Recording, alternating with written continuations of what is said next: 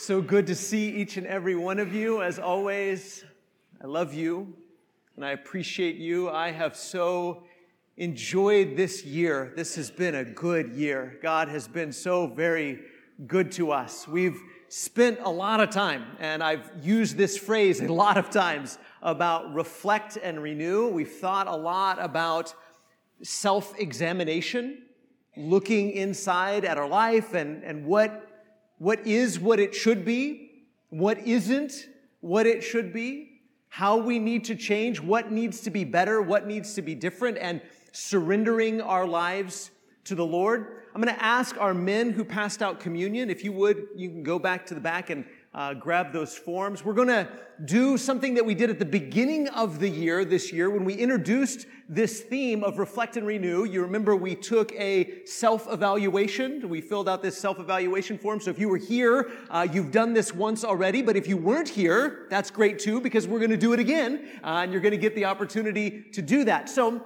there is a screen that has a QR code. If you would rather do a digital version, you can scan that QR code. You can also go to ccmcdermott.org slash evaluate, and that has a copy of this evaluation form. There's also a children's evaluation form, so the younger ones can do it as well. There's even hard copies, paper copies of the children's version in the foyer. You can grab one of those on your way out if you've got kiddos that want to take this and sort of do a children's version of the evaluation. The idea here, of course, is that if you took it at the beginning of the year, if you did this evaluation at the beginning of the year, now you get to do it again and you get to see your progress and see how, how the Lord has been making changes, improving, renewing your life.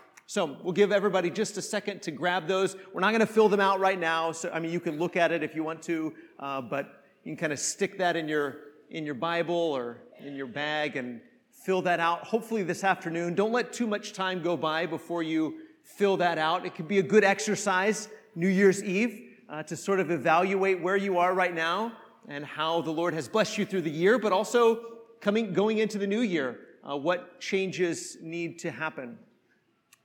Give everybody just one second to get those or scan that.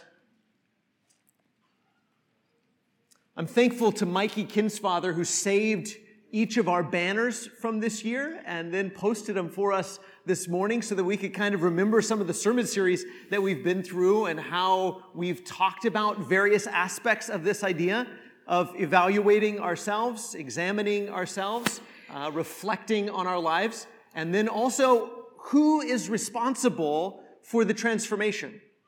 That doesn't mean you don't have any responsibility, but the one responsible for our transformation is the Lord. And so we take the responsibility of surrendering ourselves to the Spirit or aligning ourselves with the Holy Spirit so that the Holy Spirit can do that work of transformation in our lives. But we said things like this. If we're, if we aren't evaluating ourselves, we're likely deceiving ourselves. And that's what really what we want to avoid, isn't it? That's what we've really focused on this year, that if we aren't evaluating ourselves, we're probably deceiving ourselves. And I hope that we've noticed as we've gone through this year and we've done a lot of introspective work, a lot of reflecting work, that it's really easy to be self deceived, isn't it? You're probably not a liar, are you? I, I, don't think most of you are liars. I don't think probably any of you are, are liars. You, you don't make a habit of lying to other people. But when it comes to lying to ourselves, a lot of us are very guilty of that, aren't we?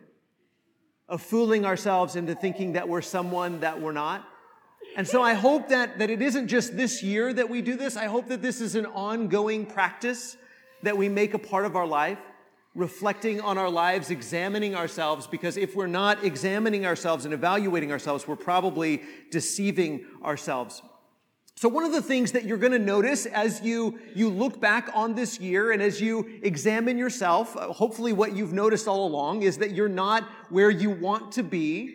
You, you might look back and say, wow, the Lord has really granted me some growth in some of these areas, and I've really grown in some of these areas. But you might look and say, you know what? Actually, if I'm really honest, I may not even be as far along as I thought I was at the beginning of the year. I, I might have pro- progressed in some ways, but I also might have experienced some regression in some ways. I might have taken a step backwards. And so we might look at our lives and see that, that things aren't maybe even as good as they were 12 months ago. And, and what I want us to reflect on this morning is the place of grace and how grace really has to be the foundation of growth and how there cannot be any growth unless at the, the very foundation of that is the grace of God. So I want to look at a passage in Titus this morning, and I'm going to start in chapter 2 and verse 2. And Paul is writing to Titus, and he's telling him that as he preaches to these various churches on the island of Crete, some of the things that he needs to remind them of, as Steve talked about in our communion focus this morning, some of the things that he needs to remind them of, and what Christian lives are supposed to look like. What, what Christian lives are supposed to look like. So he says this to various groups of people. He says things like this Older men are to be sober minded, dignified, self controlled, sound in faith, in love, and in steadfastness. Older women likewise are to be reverent in behavior, not slanderers or slaves to much wine they're to teach what is good and so train the young women to love their husbands and children, to be self controlled, pure, working at home, kind, and submissive to their own husbands, that the word of God may not be reviled. Likewise, urge the younger men to be self controlled. You'll notice right there in verse 5 at the end, he says, that the word of God may not be reviled. That's always one of Paul's biggest concerns. That how you live your life, how any, how any individual Christian lives his or her life reflects on the community, doesn't it? It reflects on the community. It reflects on the church. And by extension, it reflects on the Lord and on the teaching that, that the Lord is giving us. Because people are going to look at your life and say, what is it that people like that believe that make them act like that. And if you're living a good life, an honorable life, they're going to look at your life and say, what is it that people like that believe that make them act like that? But if you're living a dishonorable life, if you're living a rotten life, if you're looking, living a life that other people look at and say, man, who would ever want to live like that? Then they're going to look at your life and they're going to ask, what is it that people like that believe that make them act like that? And so, at the very heart of everything that Paul teaches in all of his letters is that this, this set of beliefs that we have about who Jesus is and what Jesus has done and what Jesus will do in the future, this should actually change your life. And this is the way it should change your life. This is what a life that is centered on Jesus should look like. He goes on, verse 7 Show yourself in all respects to be a model of good works, and in your teaching, show integrity, dignity, and sound speech that cannot be condemned, so that an opponent may be put to shame, having nothing evil to say about us. In other words, Titus, live your life in such a way that you take away the ammunition from our enemies. Because there are opponents still today, aren't there? There were then and there are now people that are looking, looking to have things to say, see, Christian people, they're all like that. Christian people are like this. And there are going to be people that say that no matter what. But Paul says, live your life in such a way that, that when they make accusations against us, None of it's going to stick because you're living a life that's been transformed by the gospel. He says this about bondservants, verse 9. Bondservants are to be submissive to their own masters in everything. They're to be well pleasing, not argumentative, not pilfering, that is, not stealing, but showing all good faith, so that in everything they may adorn the doctrine of God our Savior. Now that's true not just for servants, but that's true for every Christian. That's everything that he's saying, isn't it? That our behavior may adorn the doctrine of God our Savior. You know what adorn means? It means to make it beautiful. To make it beautiful. so that the community will know there is something to this belief system that they have. There's something to this, this teaching that they have.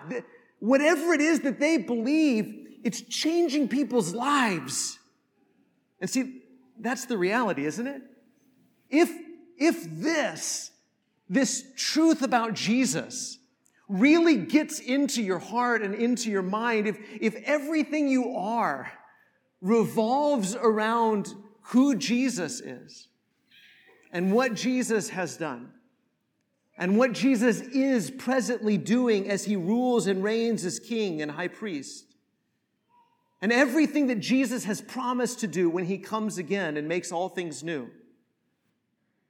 If your heart and mind really center on those things, it will change your life. It'll change your life. And we have to constantly be examining ourselves and evaluating ourselves and saying, is my life reflecting what I say I believe? I say I believe all of these things about God the Father, about God the Son, about God the Holy Spirit. I say I believe these things. And I, and I, sing these songs and I say these prayers and I come together with the church, but what practical difference does it make on Monday? On Tuesday, Wednesday? What practical difference does it make when I'm in the workplace? What practical difference does it make when I'm with my, my family? What practical difference does it make when I'm dealing with somebody who's rude to me? What practical difference does it make when I'm dealing with politics? What practical difference does it make when I'm afraid? What practical difference does it make when I'm grieving? What practical difference does it make when I'm worried? See, the stuff that we preach on Sunday, the stuff that we sing on Sunday, this stuff that we pray, the stuff that we confess with our mouth, it's actually supposed to be transforming our lives. Listen to this next part. Here's where I want us to focus. Verse 11. For the grace of God, the grace of God has appeared, bringing salvation for all people. I mean, in that one phrase, Paul is sort of summing up the gospel, isn't he? He, he's saying this is one way you could put Jesus coming into the world and Jesus showing us who the Father is. And Jesus dying on the cross for us, and Jesus being buried in the tomb for us, and Jesus being resurrected, and Jesus reigning at the right hand of God. You could put it this way the grace of God has appeared. God's grace has appeared and has brought salvation for all people. See, grace, grace has to be the foundation of everything that we do. I, I don't know how you grew up, and I don't know if you heard grace talked about a lot in the churches you attended when you were a kid. Maybe, maybe you didn't grow up going to churches, and so even that idea of grace is kind of fuzzy. What does that mean? Or maybe you grew up going to churches and hearing preaching and and, and hearing people talk about grace, and they just talked about what grace wasn't. I heard a lot of preachers talk about what grace wasn't. Well, grace isn't this, and grace isn't that. Very few preachers that told me what, what is it? And you need to know what it is because this is what's supposed to change your life. God's grace changes everything. So I just want to spend just a second thinking about this idea of grace. The Greek word is charis. Charis is the Greek word for grace. And I want to walk through some of the various meanings of the word grace, all related to each other, but listen to some of these, these meanings and nuances that the word charis takes. Number one, a winning quality or attractiveness that invites a favorable reaction. We say things like graciousness or attractiveness or charm or winsomeness. God's grace. When we talk about God's charis, God's grace, sometimes that's what we're talking about. Sometimes we're talking about the fact that God has this quality, this winsomeness, this loving quality, this charm, this attractiveness. Number two, a beneficent disposition towards someone, favor, gracious care, help, goodwill. That God wants to help He wants to do good for people. That people who have God's charis, people who have God's grace, people who have God's grace have God's favor. He wants to bless them. He wants to help them. He wants to do good for them. Number three, the practical application of goodwill, the actual sign of favor, the gracious deed or the gift or the benefaction. So when we talk about grace, God's charis, it's actually something that God does, a gift that he gives. In most cases, we're talking about salvation. That God rescued people. He gave this gift. Again, not, not because of who the rescued people are, but because of who God is. Because of God's charis, because of God's favor, because this is the kind of gracious and generous God He is. It's about His generosity. It's about the fact that He loves to give, and He loves to rescue, and He loves to bless. Is that how you think about God? Because Paul wants his readers to know, he wants the people that listen to Titus's preaching to know that it is God's generosity, God's winsomeness, God's favor, the fact that this is the, the kind of God he is that changes everything in a person's life. Number four, the exceptional effect produced by generosity. Not only is grace what God gives and why God gives it and how God gives it, but it's also the effect that it has on people who receive it. And then fifth, most interestingly, I think, the response to the generosity or to the beneficence. it's the response we, we used to say when we said a prayer before we ate a meal, we said we were saying grace, right? Saying grace. Why do we say that? Why do we say that saying a prayer, thanking God for this food, is saying grace? Because one way to talk about grace is not just the gift that is given, but also the response to that gift. That we are giving thanks because God has showed us grace. You see, grace permeates every aspect of our relationship with God. It is all about grace. It is all about the fact that He is a generous giver. And He looked on us and He had favor on us. And He bestowed that favor on us. And He gave us this gift. He rescued us because that's the kind of God He is. But I think it's also helped me over the last few years to, to, to think about some of the ways that this idea of charis was used, grace was used in the first century in the Roman world. Uh, and, and a lot of scholars have put some, some thought behind the, the relationship of patrons and clients. I, I put this graphic up here because I think this might help. Uh, a patron was somebody who was incredibly wealthy, very few people had this kind of wealth that they could be a patron in the Greco-Roman world, but there were some people who were very wealthy, and then other people were their clients. In fact, most people were, were just living day to day. That's just how most people throughout time have lived. We're, we're very fortunate. We, we live in a, in a world where we can't even really fathom sometimes what it would be like for most people almost everyone to just live hand to mouth, day to day. You, you earn a day's wage and you spend a day's wage on that day's food, and then the next day you do it all over again. And that's how most people live. And that meant that if something tragic happened, if your house collapsed, if your roof needed to be repaired, if you wanted to expand your business, buy another horse, buy some more material so that you could make more clothes for more people, if you wanted to buy a little bit extra land so you could plant more crops and grow more food, how are you going to do that? You weren't really able to save up anything. So you had to go and you had to have a patron. You had to have somebody who would give you charis, give you grace. Someone who was generous, someone who was a benefactor, Somebody who could give you what you could never earn for yourself. And so if you needed to, to do more or have more or fix something that was broken, you needed to find a patron. And that patron need to give you money or resources or access or sometimes protection.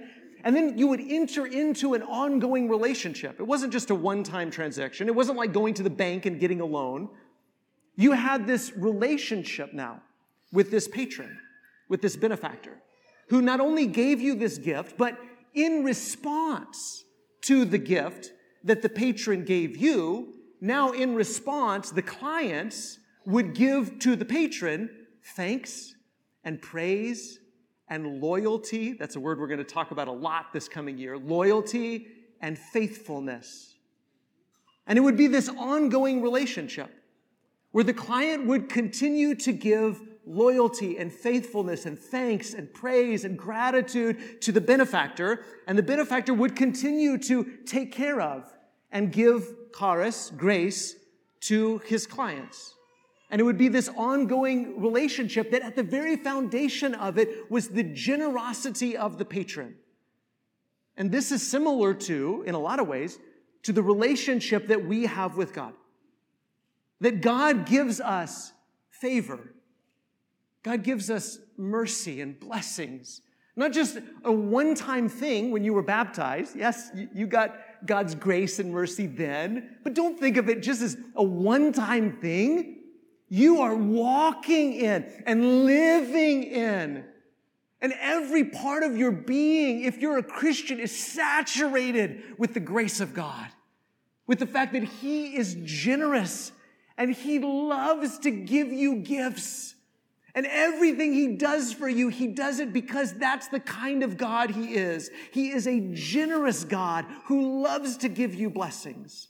But of course, there's also this expectation that if you're going to live in this relationship with the giving God, that you're going to give him your loyalty and your faithfulness and your praise and your thanks. That you're going to love him because he's been so good to you. Not, not because you think that at some point you're going to earn or deserve his blessings. No, of course not. But because you, you recognize just how generous he has been with you. And so in response, you live this way. So Paul says this. He says, the grace of God has appeared, bringing salvation for all people. And what does it do? Verse 12, training us training us. Did you hear that? The grace of God is doing what? It's training us. The grace of God that's appeared, bringing salvation for all people, is training us to renounce ungodliness and worldly passions and to live self controlled, upright, and godly lives in the present age. In the present age. As opposed to what? The age to come. Paul recognizes that there is this present age, this present age that's dominated by violence, bitterness, discord, people using one another, people abusing one another, people hating one another, people taking advantage of one another, people living as slaves to passions. And Paul recognizes that's what dominates this present age. But you have been rescued by the grace of God. God's grace has rescued you. And it's training you to live not as a person of this present age. You're living as someone who is being prepared for and shaped for, formed for the age to come. That you are living in this present age, but you're not living in this present age as someone who looks like this present age. You look like the age to come. And you didn't, you didn't get that from yourself. You didn't make that up for yourself. You didn't figure it out for yourself. It isn't because you're so smart that you figured out how to live for the age to come. It's not common sense. It has appeared to us in the form of God's grace. Because He is such a loving and generous God, He showed you this. This is what I want for my people. This is how to live. And, and what does a life that's being trained for the age to come, what does it look like? It looks like living self controlled, upright, and godly lives, renouncing ungodliness and worldly passions. So there's both a, a negative aspect to it and a positive aspect. The negative aspect, we renounce, we renounce the ways of this present age, this present age that we know is passing away, don't we? We know it's passing away. Oh, I know. I know the mean and the powerful and the strong. It seems like they're the ones who win. And if you want to win, you got to be just as mean as they are. You got to fight fire with fire. Nonsense. The way of this present age is passing away. And so we renounce that. We renounce that evil. We renounce that wickedness. We, we renounce living that way. We renounce the ungodliness and the worldly passions, and we live like we're really the recipients of God's blessings. Self controlled, upright, that means just, living with justice, doing justice, and godly lives. Because we recognize God has rescued us by His grace. And we live as God's clients, as it were. We live as those who are the recipients of God's gracious blessings every moment of every day. And we say, how, how does the one who has blessed me so richly want me to live? And, and what does it look like to keep walking in and living by his grace so that I continue to live in this wonderful, generous relationship with him? He says in verse 13, waiting for our blessed hope. This is what we talked about last week. Waiting for our blessed hope, the appearing of the glory of our great God and Savior, Jesus Christ. See, the Christian life is a, a life that it's, it's not waiting, doing nothing. It's waiting, living in anticipation, knowing that this present evil age is passing away and this, this won't last forever. This, whoever has the gold makes the rules. This won't last forever. This living for momentary, temporary pleasures, this won't last forever. And so we, we live like we know that, like we understand that, waiting for, hastening, anticipating, expecting Jesus to come. The one who has been so generous to us, who's changed us, whose blessings that have appeared for us have changed everything. Verse 14, who gave himself for us to redeem us from all lawlessness and to purify for himself a people for his own possession who are zealous for good works. Jesus died to redeem us. That implies that we were slaves. We were slaves to lawlessness. Whether we knew it or not, we were slaves to lawlessness. And anyone who lives apart from the grace of God is living as a slave to lawlessness, following their own passions, their own desires. And we were all there. And we would all be there. And maybe some of us still are there. But Paul says Jesus died to redeem us from that, to redeem us from this life of lawlessness, to purify us, to live zealous, eager, excited to do good works. See, Jesus didn't just die to save us from the consequences of sin. He died to save us from the continuation of sin as well. Do we always think about that? He didn't just die to save us from the consequences of sin. He died to save us from the continuation of sin. He actually wants our lives to be different. Day by day week by week, month by month, year by year, to be transformed by His Holy Spirit. Self controlled, upright, just, godly lives, waiting for, anticipating the coming of Jesus, for this present age to pass away and for us to enter into the age to come. Living today like we're already there. I like to say we're like time travelers. We're, we're people from the future that are living in the present because we know what the future holds. And the grace of God has changed us to live this way.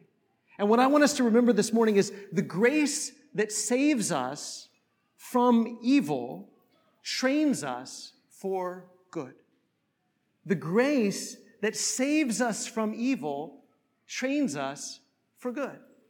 Jesus didn't just want to save us from the consequences of sin.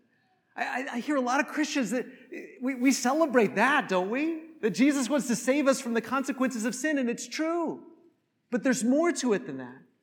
He wants to save us from the continuation of sin as well, so that we don't keep living the way we were living, so that we're actually different. That doesn't mean we're going to be perfect, but it does mean we're going to be different than we were before. That we're different now because the grace of God has appeared to us. And the grace of God has changed our lives and it continues to change our life and it will continue to change our life. But if you, if you think that living a better life is just a matter of pulling yourself up by your own bootstraps, just working harder and doing more and trying harder, you'll never get there. In fact, if you ever do get there, you'll just be proud of yourself and you won't be there, right? It's all by the grace of God. Surrendering ourselves to Him for that transformation. And the grace that saves us from evil trains us for good. So the question is are you being trained by the grace of God? Not just have you been saved by the grace of God, I hope you have. And if you haven't, what are you waiting for? Allow Him to rescue you. Submit to Him. Be baptized into Christ for the forgiveness of your sins. Receive the gift of the Holy Spirit. But are you being trained by His grace as well? Are you being raised up from that water? Maybe it was last week. Maybe it was 10 years ago. Maybe it was 20 years ago. Or maybe it's today. Raised up from that water to live a different kind of life. Trained by the grace of God to live a life where you're zealous for good works. If we can help you this morning to put Jesus on in baptism, to come back home, to ask for prayers, our shepherds would love to meet with you in the prayer room after service. You can come forward now. As together we stand, sing this song.